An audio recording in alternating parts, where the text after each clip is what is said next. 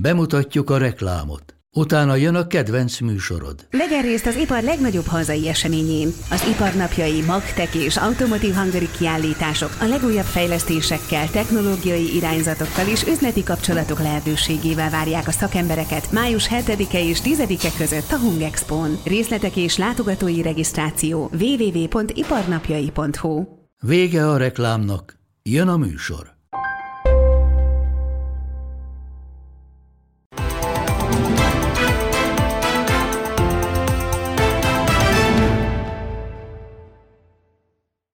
Tiszteltel köszöntöm Önöket, az Index.hu és az ATV közös podcastjét látják konkrétan Rónai Egonnal. Mai vendégem közgazdász, egyetemi tanár, a Magyar Nemzeti Bank volt elnöke, Bot Péter Ákos. Örülök, hogy itt van. Köszönöm szépen. És köszönöm, hogy itt van. Az elmúlt 33 évben olyan rosszul soha nem ment, hogy ne legyen lehetősége a gazdaságpolitikának egy nagyot ígérni. Volt ugye itt már minden bécsi cukrászdanyítástól euró bevezetéséig számtalan dolgot hallottunk, azt is, hogy hogy fogjuk megelőzni majd 2030-ra Ausztriát. Erről most már nincsen szó, de Nagy Márton gazdaságfejlesztésért felelős miniszter most azt mondta, hogy az Európai Uniós átlagát fogjuk megközelíteni, annak a 90%-át fogjuk elérni 2030-ra. Ez egy újabb ígéret. Ez is nehezen lesz számon kérhető. Mit jelent? Hát megy az ember az utcán 30-ban, nyáron, és akkor azt mondja, hopp, most értem utol az Európai Unió akkori tagságának, a GDP-nek PPP-n számolva 90%-át, és akkor át kell az ebrán, és már is jobban érzi magát. Életszerűnek tűnik. Igen, ez életszerűnek tűnik. És a valóságban ez mit jelenthet? Mi, mi, mi az Európai Unió 90%-os gazdasági fejlettség. Óráról jövök, és nekem tele van a fejem ezekkel a mutatókkal, és a nézőket szerintem hagyjuk békén ezekkel. Már most azért is, mert semmi se stimmel, tehát a bruttó hazai termék, amivel mérik az ország teljesítményét, az egy kicsit más mutat, mint amit érzünk, az a nem a nemzeti jövedelem. Amit az emberek gondolom éreznek, és érezni kell, az a fogyasztás, ami ennek a nemzeti a fogyasztási része, mert a beruházás is egy külön ügy, már csak azért is, mert az, hát ha jó helyre ruházzák be, akkor meghozza majd a maga hozamát, ha rossz, akkor meg pup lesz a hátunkon. Szóval fogyasztás. A fogyasztás tekintve a magyar gazdaság az utolsó előtti helyen áll. És most a beszélgetés pillanatában valaki visszanézi majd 30-ba, ha Reméljük. Ha, igen, visszanézi 30-ba, mert, mert, mert a boldog időkre majd vissza akar tekinteni. Ezt most nem mondja komolyan. Hát tulajdonképpen, ahogy az ember öregszik, minden megszépül, mert például, amikor én hivatalban voltam, és, és egy éve 10%-kal csökkent a, mér, a mért nemzeti jövedelem, hát az egy borzasztó idő volt, de hát most nekem az megszépül az is. Na, szóval mindesetre én azon ezeknek nincs sok értem ezeknek a mutatóknak. Az, azért természetesen, hogy egy országnak hogyan megy, azért az látszik, azt azért lehet érezni, és hogyha valaki jön, megy, utazgat, akkor azt a különbséget is látja. A gyerekekkel, nekem különböző korosztályú gyerekeim vannak, átmentünk Szlovéniában, és hát Zalából átmentünk, kicsit kihalt falvak voltak. Hát ugye van egy demográfiai probléma Zalában, és beléptünk Szlovéniába, és akkor azt mondták, hogy hát itt le, vannak vág, le van vágva a fű a, a ház előtt, tehát éreztek valamit. És akkor mondtam, igen, hát a GDP tekintve fiaim, ugye gimnazista gyerekek, eh, hát eh, egy kicsit előttünk állnak 10-20 százalékot, de sosem voltunk előtt. Így szoktak beszélgetni az autóban a GDP-ről? Hát, ho, hát gyerekek mindent tudnak egyébként. Hát állandóan izélgetik a telefonjukat, és akkor rákérdeznek. De emlékszik? Hát hogy nem emlékezze? Ez szerintem generációs élmény, több generációs élmény ráadásul, hogy átmentünk Ausztriába, és azt mondtuk, hogy hoppá. Hoppá. Hogy ez egy, ez egy másik világ. Igen. Na jó, hát a vasfüggöny túloldala. Igen. Mert akkor még volt olyan. Igen. De Szlovéniában nincs, tehát mondhatnánk azt, hogy ezek összeérő területek. Ez ugyanaz. De miért nem az? Jó, hát azért Magyarországon belül is, ugye én, én a család... Az, nagy különbségek. Nagy különbségek vannak, ugye, hát Erdély az világ, akkor édesapám még Karszagon nőttek fel, én Miskolcon nőttem, Miskolcinak ért tekintem magamat, ott nőttem első szerelmek, ott a gimnázium. Hát ott is voltak nagyon szegény vidékek, most visszamenve azért látom Sopron, meg Ózd, most nem akarom kiszerkeszteni a különbséget, de hát Na, most is miniszter úr tartott egy eladást nekünk, a, hogy uniós pénzek mikor jönnek. E, erre a kérdésre nem tért ki, de azt viszont bemutatta, hogy az elmúlt tizenvalány évben a budapesti egyfőre jutó GDP, ami hogy mér valamit, de mindegy, hogy mit, valamit mér, az mondjuk 156 százalék az Európai Uniós átlagnak, tehát ha utolik akarja, utal akarja érni az Európai átlagot, üljön fel Nagykátán a vonatra, na jó, ez a jöjjön föl a városba valamilyen eszközzel, mert nem biztos, hogy vonat nem biztos, hogy jár. Nem biztos, hogy jár. És itt van az uniós átlag 150 százalékán. Ha elmegy ö, Ósdra, akkor meg 62 százalékán. Tehát ezek számoknak nagyon nagy értelme nincsen, mert amit a miniszter úr mondott, hát az könnyű elérni egy, egy buszjegyjel, sőt, ha az ember eljut egészen a 12. kerületig, akkor már ott van a 170 százaléknál. Na, ennyit ezekről a számokról. Hmm. Na hát persze ő nem erről beszélt. Jó, akkor ne a számokról ah, beszéljünk. Nem, nem hallottam. Azt mondta a Budapesti Gazdasági Fórumon egy panelbeszélgetésben Én. ön. Na, igen, az, igen. Hogy Magyarország nem szuverén, rettentő nagy függésben van a környezetétől. A szuverenitásunkat gazdasági értelemben kell érteni? Abban a panelben a gazdasági pénzügyekről volt szó, és én a, én a pénzügyi szuverenitást hoztam szóba. Tehát az, hogy a Magyar Nemzeti Bank mondjuk, vagy a kormány, vagy a kettő együtt tud-e szuverén módon dönteni az árfolyamról, a kamatokról, és még válasz az, hogy nem, a monetáris szuverenitás az illúzió. Ezt mondtam ott. De felsoroltam hat olyan tényezőt, aztán utána idő nem volt több, és már megálltam, és abban nem volt még külpolitikai.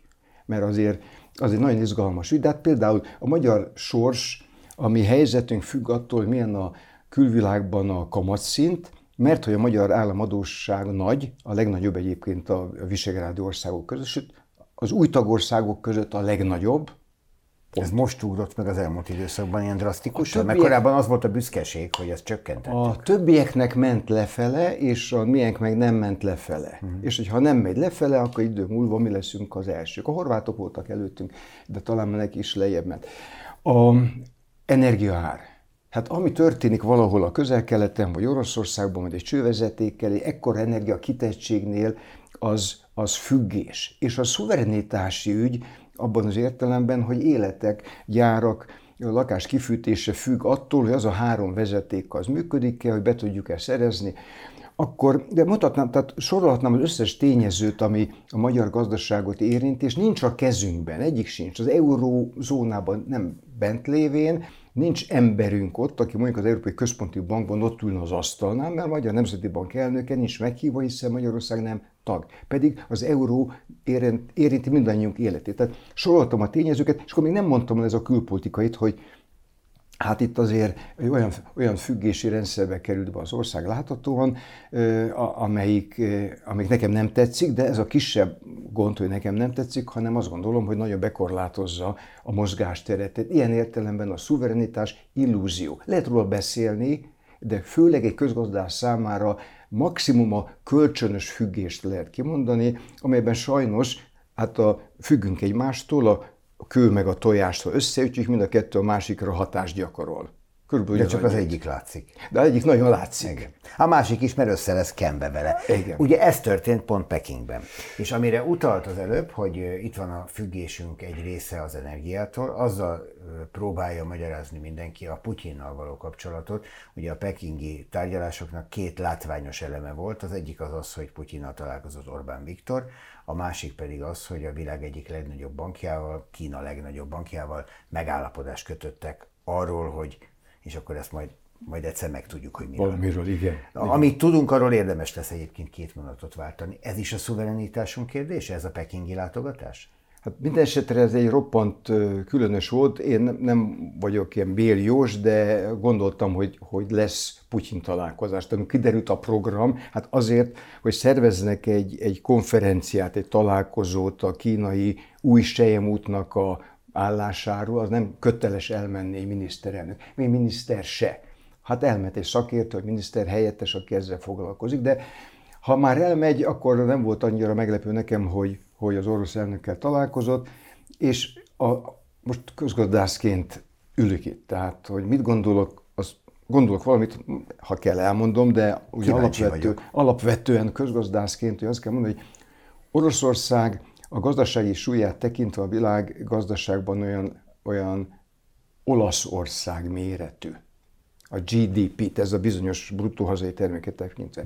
Természetesen Magyarország szempontjából, mint energiaforrás nagyon fontos, különösen azért, mert a mi energia igényes gazdasági szerkezetünk, a rosszul szigetelt házaink, a öregecske autóparkunk mellett a magyar energiafogyasztás nagy. Nagyobb, mint az európai át. Na azt kellene utolérni eh, ebben a nagyminiszter úrnak az energia hatékonyságban. Mondjuk a 90, minek az unió 90 át Erről nem beszélt pont. Már nyugodtabban ülnék itt. És emiatt ez függés, bizonyos értelemben. Na most, hogy ezt a függést, ez, ez örökség, erre azt mondom, hogy nem. Hát az észtek, azok rajta lógtak a szovjet rendszeren, aztán leváltak.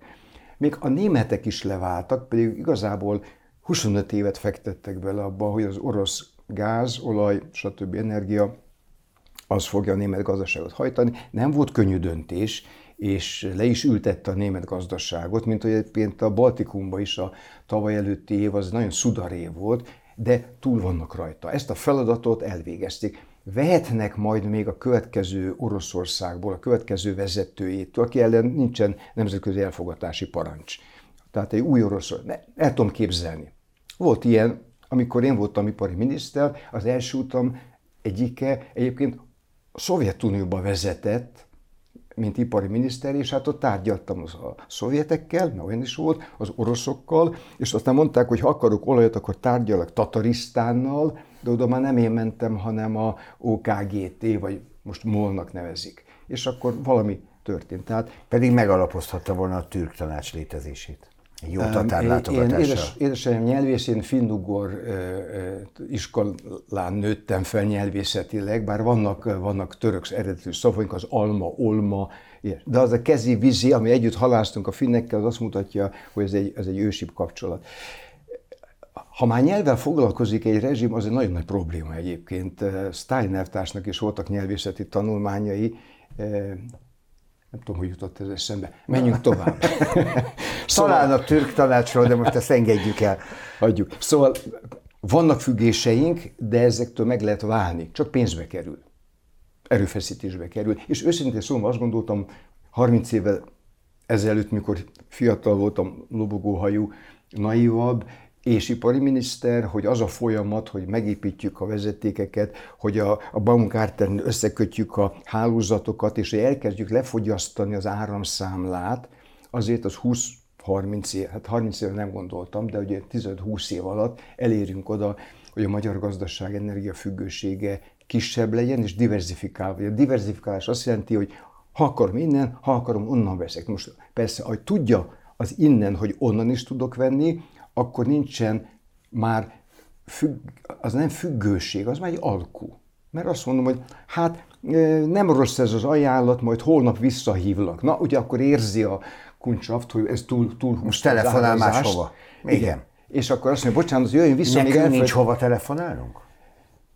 Hát Csak Putyint most, lehet hívni? Most már egyre kevesebb, mert ez a, az a az a fénykép vagy fotó, az, ami vizuálisan nagyon nagy hatást rakolt, gyakorolt rám is, azért az, az bejárta a világot. Azt tegnap egy konferencián voltam, ahol voltak nyugat-európai politikusok is. Gondol?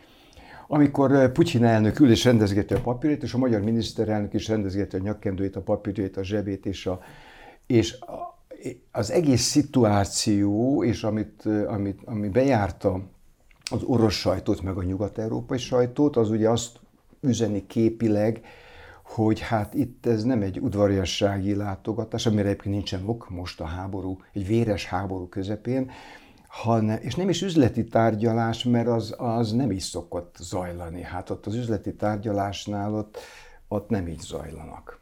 Ott vannak szakértők, ott van egy, egy nyugat, ott alapvetően már csak már csak lezárják a tárgyalást. Hát nem, nem alkudozni nem miniszterelnöknek kell. Nem is nagyon tud, hát nem az a szakmája. Na de akkor ennek ez mit jelent? És mit jelentett azoknak, akikkel tegnap találkozott? Én, én, én, nekem az ugrott be, de hát ezt most nem tudom, hogy jó helyen mondom-e, hogy hát most adták fel az uniós megállapodásnak az esélyét is lélekben. Hát visszamen, ugyanis... Az de Navracsis Tibor pont most mondta, három nappal ezelőtt, hogy hát itt vagyunk a küszöbén a megállapodásnak, most már novemberben tényleg jön Ezt mondta a konferencia reggeli 8 óra 20-kor, és aztán egy napra rá láttam ezt a képet, és ez a kép a kettő üti meg, ugyanis az uniós megállapodás az jogállamiságról szól, ezt a nézők unják, mert azt hiszik, hogy ez egy lényegtelen, de nem tudományos szabadság, a bírák szabadsága, a szerződések betartása, értékekről is szól, tehát érté, európai értékrendről, és hát ennek az egyik látványos szétrugás, amikor egy Európai Unióba jelentkező ország területét támadás érte, mégpedig hát ugye február 24-én 22-ben nem egy, egy, egy kis operáció, spec operáció volt, hanem meg akarták szállni a fővárost, ugye ezt tudjuk, akarták mozdítani az elnököt, meg akarták változtatni a, a, az államformát és a határokat, ez háború.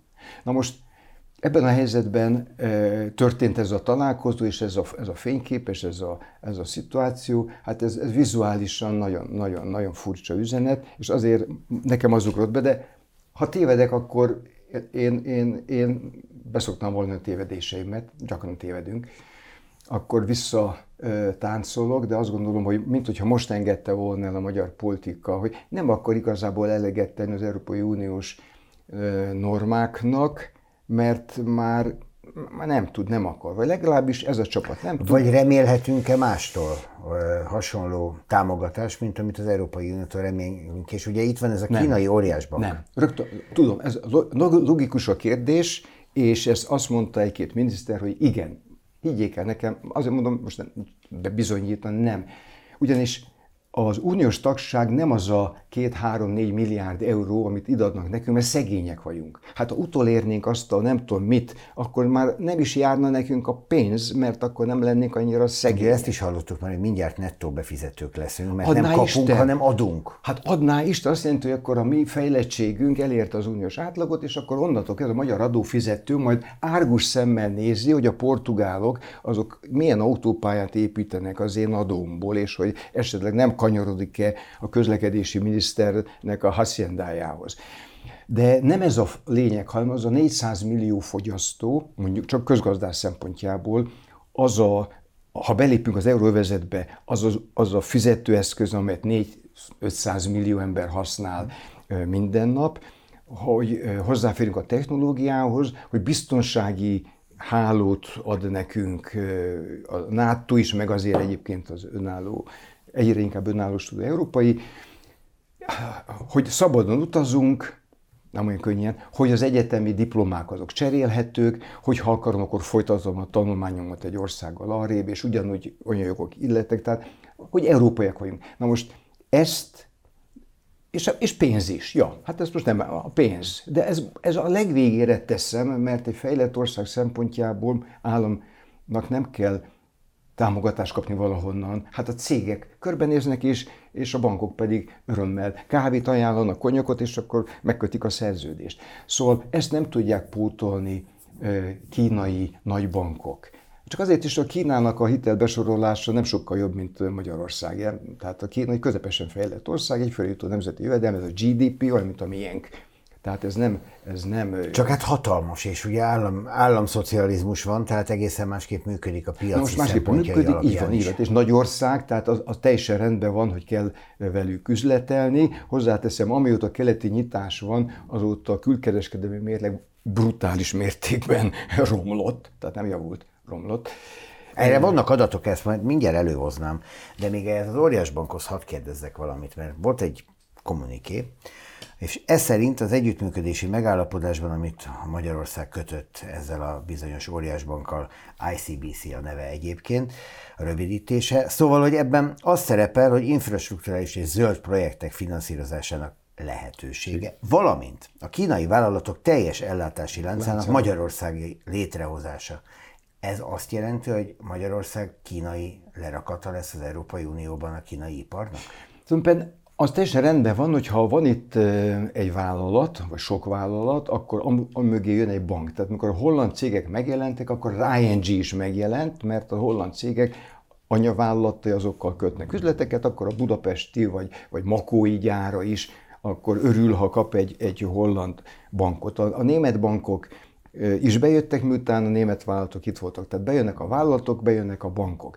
Tehát ha bejönnek a kínai cégek egymás után, akkor elég logikus, hogy még egy bank, már van már bent bank, ugye, hát a Bank of China itt van, akkor még egy ilyen infrastruktúra fejlesztő, egy nagyon nagy, infrában nagyon erőteljes, igen. És akkor az ad szolgáltatást a teljes értékláncban, a fuvarozás, a, a, a lakótelepépítés, a, a technológiai finanszírozás, a know-how, tehát ez egy rendben lévő dolog úgy általában. Úgy általában. Na most természetesen azért a mérték sokat számít, meg az is, hogy hát azok, a, az, az nagybank, ha bejön, akkor, akkor miért is, mert nagyon sok kínai gyár lesz itt, és akkor itt jön a kérdés, hogy de azok mit fognak csinálni. Mert ugye, ha IT, akkor beleütközik abba az érzékenységbe, hogy a kínai gyártmány, a mögötte levő, ugye most kommunista Kínáról beszél, nem tudom, szabad-e mondani manapság ezt, hogy hát még annak Kín, hívja magát, kínai népköztársaság. nevezi annak. Igen, ön, igen, tehát kínai népközt, tehát nem Tajván, mert olyan is van, tehát a, a franciák például egy, egy cellagyártót, sőt egy egész akkumulátorgyárat építettek Dunkerknél, tajvani technológiával, és francia atomerőm által gyártott viszonylag olcsó árammal, és ott a tengervíz, ami hűti.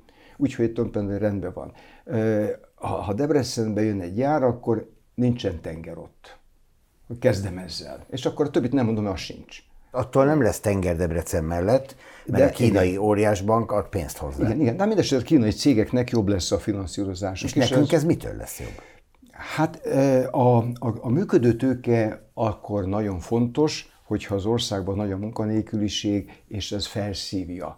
Hogyha a technológiai színvonal le van maradva, és az megdobja. Tehát ezért én, mikor ipari miniszter voltam, szabad megint visszahozni, azt a korszakot, akkor nagyon nagy örömmel, és hát nem kevés támogatással ide csaltuk azért azokat a nagy cégeket, mert mikor, mikor Győr megkapta az Audit, és nem Magdeburg, az egy óriási fegyvertény volt. Nem a kormányé, mert a kormányok jobbet mentek, tárgyaltak, hanem hát az ország érdekében, mert Győr azóta másképp néz ki. Székesfehérvár oda jött a Visteon, a Ford sokat segített, meg más gyárak is. Tehát e, a magyar rendszerváltozásban a modernizáció ez nagyon kellett. Debrecennek én azt gondolom, nem, hogy Debreceni, de hát azért az ember ismeri a, a térképet, ez már nem nagyon hiányzik. Tehát, hogy kinek jó, hát a kínai gyártónak jó, hogy Európában gyárt.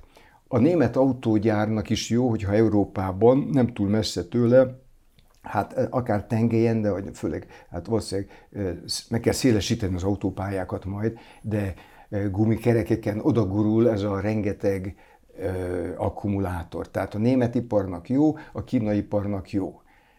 Ha van nagy munkanélküliség, Debrecenben van tízezer munkanélküli most ott a hivatalban, nekik is jó. Ha azonban nincs, akkor valószínűleg akkor azt importálni kell, vagy az ország másik feléről, de a magyar munkaerő nem annyira mobil, hogy mondjuk egy munkanélküli öm, délbaranyai pógár, vagy egy nógrádi, vannak munkanélküli területek, azok csak át tudjanak pattani, Debrecenbe eladják itt a lakásokat, ott vesznek egyet. Ha az ember belegondol ebbe, akkor rögtön rájön, hogy itt ez nem magyar munkaerő lesz megoldva. Ugye az is elhangzik rendre, Nagy Márton is beszélt most erről, hogy őt idézzem megint, hogy van 250 ezer magyar dolgozó, akinek lehet állást adni, nem kell félmilliót behozni keletről, és a többiek, az a másik 250 ezer, azt mondta, a másik 250 ezer az meg majd érkezik külföldről vendégmunkásként. De hát ez az itthoni 250 ezer, ez a, a mély deprivációban élő, gyakorlatilag teljesen képzetlen és munkára nehezen rávehető emberekből áll. Vagy pedig visszahozzuk a Nyugat-Európába távozottakat. Hát nyilván igen, azok nem nagyon fognak visszajönni, vagy legalább, hát nem tudom, hát az én lányom visszajött, tehát vannak különböző esetek, de az igazából egy dinamikus gazdaságban van visszaáramlás is. Én valóban azt gondolom, hogy az a magyar munkanélküliség és, és ugye alulfoglalkoztatottság, ez egy ronda szó, egy tükörfordítás, eh, mint az alultápláltság, nem szerint, alulról táplálják az illetőt. Szóval az alulfoglalkoztatottság is, hogy dolgozik valamit, de nem igazán azon a termelékenységi szinten. Ez azonban regionálisan, nagyon speciálisan el van helyezkedve, és ha valaki meg tudja őket mozdítani, talán a magyar kis és közepes cég, de nem egy, egy, egy nagy üzem 9000 operátorral, kötött munkarenddel, tehát most nem tudom, hogy ugyanazokra gondolunk-e a potenciális munkaerő tart, tartományba gondolkozva. Hát a, gyakorlatilag a, a 20 éve munkát nem vállaló zsákfaluban élő Igen. emberekről hát beszélünk, azokat, mert azokat, hiszen ők nem dolgoznak. Azokat nem lehet bedobni, ha elindul a termelés, bedobni egy, pláne egy 12 órás műszakba. Az idehozott embereket, akiket kontinentbe tartanak, azzal meg az mindenfajta probléma lesz. Hát először is Európai Uniós tagok vagyunk, és ott vannak különböző játékszabályok. Tehát például nem biztos, hogy meg lehet azt csinálni, hogy, hogy nem hozhatod a családodat. Nem biztos, hogy meg lehet csinálni. Ha, ha viszont hozhatja, akkor ez egy más típusú probléma, mert a, a magyar polgár nincs felkészülve, e, még Budapesten sem nagyon, pedig itt azért lát mindenfajta típusú embereket, ami hallgatóink. Hát én jövök ma órán, ott volt 6 magyar és 22 nem magyar. És ez, ez egy viszonylag szokásos az én kurzusaimban. Különböző bőrszínűek. Úgyhogy ez egy óriási társadalmi probléma a tömeg, ami megoldható lassan, de kérdés, hogy valóban érdemes egy kínai nagyüzem miatt. És akkor innentől kezdve én már őszintén szóval nem tudom most közgazdászként, hogy akkor miért jó. Mert nem találtam olyan levezetést, azon kívül, hogy a német autóiparnak jó, mert ezt szokták mondani, hogy ne, ne maradjunk ki az autóipari modernizáció. Hát nem maradjunk ki, Na de miért pont a pünktlich az akkumulátort kell gyártani, és nem például a szoftvert, az adatgazdaságot, a, még akár a kábeleket is, szóval sok mindent lehet gyártani, amely kisebb energiaigényű, és a magyar adottságoknak jobban megfelel. Lehet, hogy ezzel büszkébbek tudunk lenni a világ előtt. Ugye Szijjártó Péter most azt mondta, hogy már nem a harmadikak leszünk, hogy korábban tervezte, hanem a másodikak az akkumulátorgyártásban az egész világon, és elsők csak azért nem, mert Nincs az pont tengerünk. Kína. Nincs tengerünk. Hát ja, az nincs. Kína. Na csak azért, mert csak mondom, az a technológia az egy vegyipari technológia, és főipari technológia, energiaigényes, ráadásul még hűtésigényes is, és a hűtés mondok, akkor eszembe jut, hogy Paks 2 kellene hűtővíz, de a Duna, az, az a szerencsétlen Duna, az erre nem elég, tehát az még az nincs megoldva, és ezért egy rendes ország ha atomerőműt épít, akkor a tenger mellé rakja, vagy olyan, vagy olyan drága technológiát vásárol, amihez nem kell annyi hűtővíz. Tehát én azt gondolom, a besz- most ugye a beszélgetés pillanatában sokat nem tudunk, hogy mit írtak alá, de én azt gondolom, hogy a, közgazdasági racionalitás és a technológiai is nagyon kétséges mindabban, amiről most a politikusok beszélnek. Mert nem, ha egy kínai, ha profit érdekeltségű a cég, és nem egy állami láb, már pedig ezek elvileg a tőzsdén levő nagy cégek, meg magánbankok, hát ha van Kínában magánbank, de mondjuk van, magáncég, Azt mondják. ha profitot termelnek, akarnak, akkor ez nem ideális Magyarország 22 óta. 20-ban, amikor kinézték, olcsó orosz áram, ugye, jött egy háború. És bár a magyar miniszterelnök ezt a szót műveletre fordította, katonai műveletre, de azért ez háború. És a háború után az energiaellátás, és egyébként is van egy zöld for, for, forradalom, az energia nem lesz olcsó. Tehát aki azt gondolja, hogy olcsó energiát és olcsó munkaerő Debrecenben, és van víz, meg ilyesmi, megtervez, mire fel akarja építeni, lehet, hogy meggondolja magát. És nem azért, mert eh, én leszólom, vagy a következő kormány visszamondja a szerződést, hanem elkezd osztani, szorozni, és azt mondja, hogy ez nekem nem térül. Nem fog kijönni a matek. Van itt egy adat, ugye közgazdászok szeretik az adatokat. 2014 és 23 közötti folyamatokat értékeli, és azt mondja, hogy 2014-ben 18,8% volt az Ázsiából érkező tőke, büszkék vagyunk rá, 2023-ban ez már 34%-a az ideérkező működő tőkének, és van egy másik adat, szerintem ez még érdekesebb, német-izraeli amerikai hármas adta a beáramló tőke 57%-a helyett már csak a 27%-át. Megfordulnak az arányok. Ugye ez magyarázza Orbán Viktor pekingi látogatását, meg magyarázza a keleti nyitás elmúlt évtizedes történetét, mintha ez lett volna végig a szándék, ne Európa, sokkal inkább a távol-kelet. Nem tudom, Izrael hogy jött ide, mert igazából az... Az izraeli tőkét vonták ezzel még össze, amerikai német Értem, de, de az, az, az, adatban így van. Oké, okay, de az, az, az, az kisebb, mint Ciprus. Hát valószínűleg jobban, jobbnak tűnik Tehát valakinek ez a mondat mond valamit, én nekem összesen nem mond. Jó, de ne, de ne ragadjunk rá. Ed, ed, eddig nem mond. Ugye én nem tudom Jó, ezt szétbontani. Ami visszament nagyon, az a francia tőke, az, aznak az aránya nagyon visszament. Hát ők mennek is ki a cégekkel. Mert, mert ők ki is utálták elég jelentős részben, a Sodexo-tól kezdve meg a Segdézsöné, meg ilyen perek is voltak. Csökken az amerikai is csök, de az amerikai csökken, a német az nem nagyon csökken, tehát, hogy is mondjam, ha jön még koreai, meg japán, meg még kínai, akkor ugyanaz a tőkeállomány, ami itt van, annak az aránya csökkent, de az nem azt jelenti, hogy elment. Azt jelenti, hogy nem jött még egy, és akkor kérdezzem én, hogy 30 évvel a rendszerváltozás után miért kell idegen tőke ennyi? Tehát most csak... A, a, Nincs gond... nekünk saját? Hát nincs nekünk saját, tehát a tőkefejlődés, mert ugye azért a monarchiában is úgy történt a kapitalizmus, hogy jött a francia tőke, vasutat építettek, de egy idő múlva beindul a gazdaság, és akkor megtermeli a saját tőkét. Kiegészíti persze, ö, hitelt vesz fel, meg hitelt nyújt, külföldi befektetést eszköz egy magyar cég. Tehát egy idő múlva már nem azt kellene, tehát nem 95 van, csak azért mondom, hogy most vadásszuk a külföldi tőkét én, én, én nekem semmi kifogásom De nincs nem azért vadászok a külföldi tőkét, mert a magyar kasszában, az államkasszában nincsen pénz arra, hogy valódi áttörések történjenek? A, hát az államkassa ez nem kell. A, a, az áttörést azt nem a kormány fogja végrehajtani, hanem a cégek.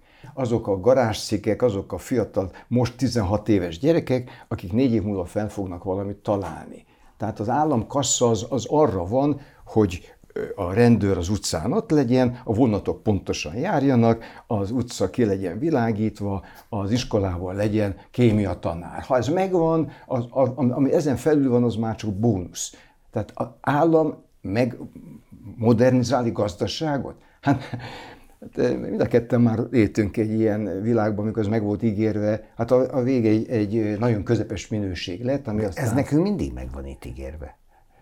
Jó, tehát, tehát akkor újabb és ugye ezzel kezdtem, hogy újabb és mi, újabb mi, ígéretek. Mi, mi, mi ne ígérjük meg a minket hallgatóknak, hanem vegyék tudomásul, hogy a, a gazdaság az, az, az működik, a magyar gazdaság is működik, a kormánynak pedig nem az a dolga, hogy fejleszten. A fejlesztési miniszter van, hát Ah, igen, népjóléti miniszter is lehetne, de az nincsen. Szóval ezek a, a, a én, én voltam miniszter, és annak megvan a maga becsületes dolga, de hogy azt gondolja, hogy miniszter fordítja meg az ország sorsát, vagy a költségvetés. A költségvet, a költségvetés az nem erre van. A magyar költségvetés túl nagy, túl sok mindent vállal, és ugyanakkor nem jut egy halom elemét területen, tehát itt kellene egy új állam koncepció kellene. Most nem ebbe az irányba megyünk, hanem ugye aktív az állam, elmegy tárgyal, hazahoz, beruház. Hát mikor a külgazdasági miniszter megjelenik a képernyőn, mindig összerezzenek, hogy most mibe fog ez kerülni nekünk, mert most már látom, hogy valami jót akar mondani.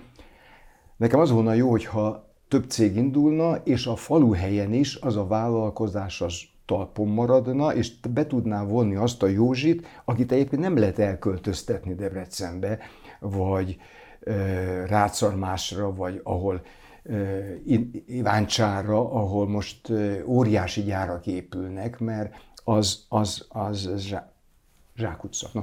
Jó, értem, nem hisz ebben a keleti nyitásban és abban a módjában, ahogy Ebben a módjában nem, és más csinálja. nem is így csinálja.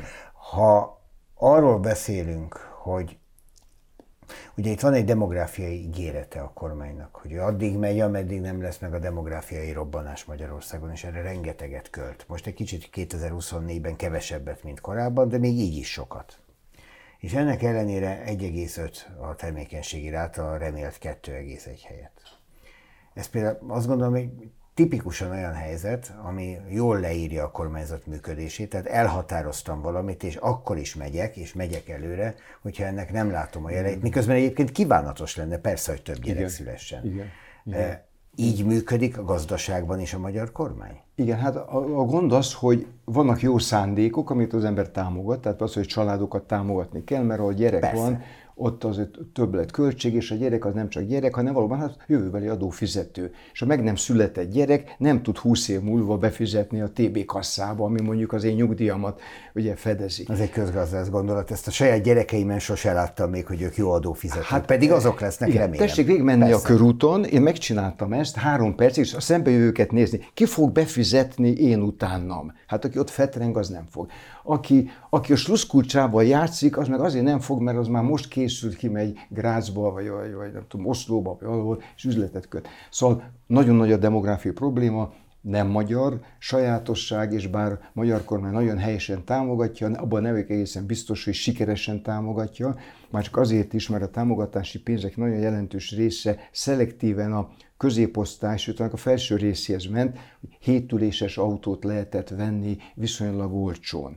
Na most én azt gondolom, hogy hogy sokkal fontosabb teendők lettek volna. Hát majd a családi potlékot, ha megemelik, azért pár száz, százezer embernek azt jelenti, hogy kicsivel könnyebben létezik százezre. Mert van gyerekszegénység is. Úgyhogy ez egy nagyon kellemetlen és nehéz, nehéz téma. Én a, a demográfiát is figyelem, de a népesség megtartó képességet is. És az volt a kérdés, hogy visszajönnek-e majd. Hát ugye ezt is nem, ugye nem menjenek el nagyon. Hát menjenek el, persze, az én hallgatom is menjenek és jöjjenek vissza. Az én gyerekem is menjenek el, jöjjenek vissza. De a népesség megtartó képesség az azt jelenti, hogy veszíte, és kelet-közép-európai vonatkozásban nem csak mi, Románia, Észtország, a, nagyon sokat, Ukrajna most a háború, mert veszítettek, ezért arra nem lehet berendezkedni, hogy többen leszünk. Akkor mire lehet? Hát, hogy aki van, az termelékenyebb, képzettebb. Na arra, arra be lehet rendezkedni, hogy a, nem lesz, ugye 8, 8 nagyszülő után e, nem lesz 16 unoka, hanem hát e, 7 mondjuk. Kellemetlen, de ők legyenek képzettek, és e, termeljenek annyi GDP-t, nemzeti jövedelmet, hogy abból még a, a nagypapának a nyugdíja még kijöjjön, plusz még eltartja az államot, plusz még eltartja magát, és, és él is rendesen. Úgyhogy oktatás, tudás, technológia, kultúra, ezek, ezek a reményeink leginkább. Hát ez azért, ezt a, ezt a titkot tudjuk azért már Adam Smith óta, tehát azt, hogy mit, mitől fejlődik a gazdaság, azt ő megírta. Wealth of Nations. A könyvét megírta, kereskedés, szakosodás, amögött tudás van, a kereskedés mögött jogrend van, kiszámíthatóság. Nem, nem, nem, a közgazdaság az nem annyira bonyolult dolog, az emberek csinálják reggeltől estig, hagyni kell őket. Van egy, most már hónapok óta tartó nyilvános vita, amiben Varga Mihály és Matolcsi György, Nagy Márton és most már Parrag László napi szinten eh, üzengetnek egymásnak, és Parragné. egymást, és most már Parragné, vagy hát eh, volt, volt. volt felesége, aki ugye a monetáris tanácsnak is volt tagja korábban, Szóval, hogy, hogy itt olyan üzengetés zajlik, ami nyilvánvalóan egyrészt bepillantást enged nekünk abba, hogy milyen viták zajlanak a különböző tárcák és hatalmak között, másfelől pedig nyilván kárt okoz az országnak. Mert hogy láthatóvá válik az, hogy, hogy mennyire nem értenek egyet a szereplők. Ugye az önmagában nem baj, nem értenek egyet, és az se baj, hogy vitatkoznak, mi el vagyunk ettől szokva. Tehát De kell ez az... nekem, vagy szabad nekem ezt látni? Hát el lehet dugni de nem, én ezzel nem ütköztem meg, inkább azon, hogy eddig tíz volány évig ez nem volt. Tehát inkább az volt a kérdés, hogy miért most, mert az, hogy A meg B-nak rossz vélemény van a másik, azt azért lehetett tudni. Hát de nyilván nagyon sokáig Matolcsi György úgy működött a Nemzeti Bankban, hogy egyetértésben Orbán Viktorral, mint korábban gazdasági miniszterként is egyetértésben Orbán Viktorral. Most itt valami történt?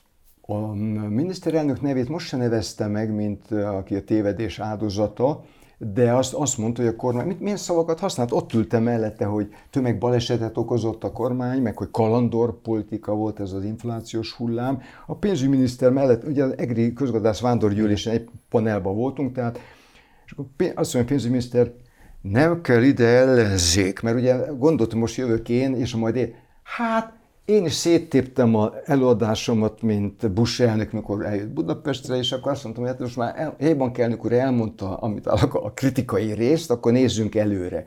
Tehát ez inkább csak sokatlan volt. Hogy kárt okoz-e? Igazából a kárt akkor van, amikor nem érdekütközéseket fejtenek ki, hogy mi azt gondolom, azt gondolja a fejlesztési miniszter, hogy jobb volna azért egy alacsonyabb kamatszint. Hát, azt szokták a politikusok gondolni. A jegybankerek azt mondja, hogy igen, igen, de e, hát az infláció. Ha amikor azt mondja a fejlesztési miniszter, hogy Magyarországnak 4%-ra kellene vinni az inflációs stabilitási definíciót, hogy értsék a nézők, ő szerinte az a stabil pénz, hogy az infláció évente 4 százalék. Hát a három is elég sok. A kettő is sokacska. Tehát ez azért a befektet, na ez a befektetőket zavarja. Itt az egyébként azt azért említsük meg, hogy a növekedés az érv, tehát hogy ez az infláció, ez generálja a növekedést, hiszen pénzkiáramlást is generál egy Így van, igen, és adósságot, így, van, és inflációt csinál, és adósságot csinál, az adósságot pedig a következő generáció fogja megfizetni. Tehát aki most akar növekedni ilyen körülmények között, az megterheli az én gyerekeim, unokáimnak a büdzséjét. Köszönöm szépen. Hát így is meg van tervelve velünk, hogy túl sokan leszünk annyi gyerekre. Tehát én az egyáltalán nem értek egyet, amit, a, amit az a miniszter mondott, aki ugye már többször itt szóba került, de, de nem meglepő, legfeljebb nem kellene túl látványos, annak pláne nem értettem hogy mikor a, a magyar miniszterelnök a parlamentben, és hát nem improvizált gondolom, mert hát jegyzeteket is gondolom nézegette, azt mondja, a Nemzeti Bank nem tudja megoldani az inflációs helyzetet és ezért mi kezünkbe vesszük. Na most, ha én beruházó vagyok, hát összerezzenek. Hát a Nemzeti Bankot az azért tartják, hogy oldja meg, a nemzeti intézmény. Ha nem tudja megoldani, a kormány a kezébe veszi. Hát a kormány a szőrös kezével, a látható kezével, hát mi Adam Smith-en nőttünk fel, a piac láthatatlan keze kell, hogy valami harmóniát teremtsen akkor árrögzítések vannak, akkor kötelező akciók vannak, akkor valamik vannak, amikről aztán utána kimutatják a kutatók, vagy már közben is, hogy inkább rontanak, mint javítanak. Szóval ezek, ezek nem tesznek jót. A forint nem rezdült bele nagyon, nem, nem láttam. Tehát ebből is látszik, hogy a piaci szereplők azért néha elengedik kocsi zörgés az ablak alatt, amit ez a zaj. Tehát nem kell annyira komolyan venni. De azért azért nem jó, hogy egy, egy intézmény vezetője, nemzeti intézmény vezetője a kormányra azt mondja, hogy tömegbalesetet okozott, a kormányfő meg azt mondja, hogy ez meg hát ez nem, nem tudja megoldani, majd én átveszem. Mit vesz át? Hát a központi banki függetlenség az egy uniós belépési feltétel volt. Tehát nem lehet félretolni az, a nemzeti bankot az unión belül. Ráadásul az nálunk is egy alkotmányos alapvetés. Alko- Tehát, hogy saját, a saját alaptörvényét sem igen, lépheti át a így kormányzat. Van, így van. Na végezetül az erőről egy mondatot. Mert hogy a függetlenségünk, a szuverenitásunk az egyik érv, ami miatt nem vagyunk az vezet része. Ugye ez a pénzügyi függetlenségünknek az egyik letéteményese, így hallottuk az elmúlt évtizedben. Nem tőlem, Most itt valami nem, változott. Nem tőlem, igen. Igen, nem öntől, nem, igen, nem, igen, nem. Igen. Most itt valami változott, most már Varga Mihály is pedzegette, hogy hát azért ez Igen. mégiscsak kellene. De közben Tehát... megyünk Kína felé, Igen. meg megyünk Putyin felé, Oroszországa felé. Ez a kettő, ez mint hogyha megint két különböző irány. Két teljesen különböző irány. Az egyik, hogy az uniós tagságból adódik, hogy be kell lépni, B. érdemes belépni, C. A függetlenségünket nem adjuk fel, hanem beleszólást kapunk az ügyeinkbe. Ugyanis az euró az a németeknek a nemzeti valutájuk. És a Bundesbank elnöke ott ül, és egy szavazata van az asztalnál. A Banque de France elnöke ott ül, mert a nemzeti valutája Franciaországnak a euró. A görögöknek is az euró. És ha belépünk, akkor az egyetlen veszteségünk lesz a vessző. Mert ugyanis most nem teljesítjük azt a feltételt, hogy az eurót óval kell írni, és mi hosszú óval írjuk. Ez az egyetlen, amit fel fogunk áldozni. Amit nyerünk, hogy a Nemzeti Bank tekintélyes elnöke, akkori elnöke, mert azért most ugye, hát a jövő évtizedekről van szó a beszélgetésünkben, ott ül az asztalnál, és szavaz, és egy szavazata lesz.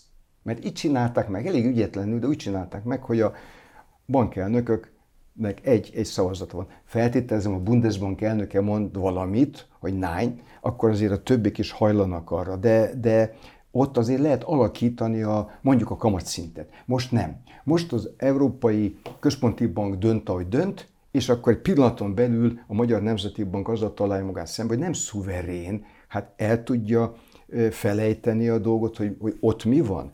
Úgyhogy le tudta értékelni a forintot, amit nyilván nem tudott volna megtenni az elmúlt évtizedben olyan nem, mértékkel, ne, mint hogy Nem a kormány értékeli le, hanem a, a piac. A piac. Hát de a banknak, a Nemzeti Banknak is volt egy ilyen eszköz. Az én időmben még le lehetett értékelni, rögzítve volt. Most azonban lebegő, és amikor elkezd lebegni, akkor elkap minket a, a, a, a hányinger a, a lebegéstől, és akkor kapkod a Nemzeti Bank, hogy tudja mikor 430-ra leértékelte nem a Nemzeti Bank, nem a kormány, hanem a, a spekulánsok, hát mondjuk a spekulánsok, a piac az a spekulánsok. A spekuláció az egy teljesen normális dolog, mindannyian spekulálunk, hogy melyik busz jön előbb, mire szálljuk fel. A kasszánál van egy, egy, öreg néni, akkor nem odaállok, mert az rosszan fog fizetni, ott van három fickó, azok után kártya, ez is spekuláció, pozíciót veszek fel a jövőt tekintve. A forint ellen spekuláltak, és 430 forintot kellett adni egy euróért. Mit csinálta a Nemzeti Bank? Ilyettébe fölvitte a már levitt 13% os kamatszintet 18-ra. 18% os kamat az világban Nyolc ország, ha van előttünk, aki ennél nagyobb komoly szintet alkalmaz. Az Európai Központi Bank az 5 egész, valahány, a cseh az 6 egész, a lengyel az 7, a román az 6-7, tehát ezzel bünteti a magyar gazdaságot, és akkor utána Parrag elnök úr, meg a fejlesztési miniszter, meg mások azt mondják, hogy irdatlan drága a hitel. Igen, Hát ilyen áron lehet stabilizálni ezt a rosszog a forintot. Ha benne lennénk az euróvezetbe, akkor sok gondunk lenne, de árfolyam problémák nem lenne, mert ott van egy pénz, amelyik olyan, amilyen masszív, dollárral szembe egy kicsit mozog, milyen érdekes, de nekünk nem okoz problémát. Már rég benne kellett volna lennünk. Ez egy 9,5 milliós ország hát egy móka erre fenntartani egy külön pénzügyi rendszert. És úgy tenni, mintha szuverének lennénk, és még büszkének is kell lenni erre a hufra, hát már kimondani is társaságban külföldön huf, what's your currency? Huf. Az egész Jó, hát komikus. Erről ők tehetnek, mert nem angolul kellene, és akkor simán forint mennyivel jobban hangzik. Bár az FT, az meg szintén mást is jelent. Na jó, Igen. Professzor úr, köszönöm szépen. Köszönöm szépen. Sok mindent megértettünk, azt gondolom, vagy remélem. Ez volt már a, a konkrétan. Bot Péter Ákossal. Köszönöm még egyszer. Önöknek pedig a figyelmet.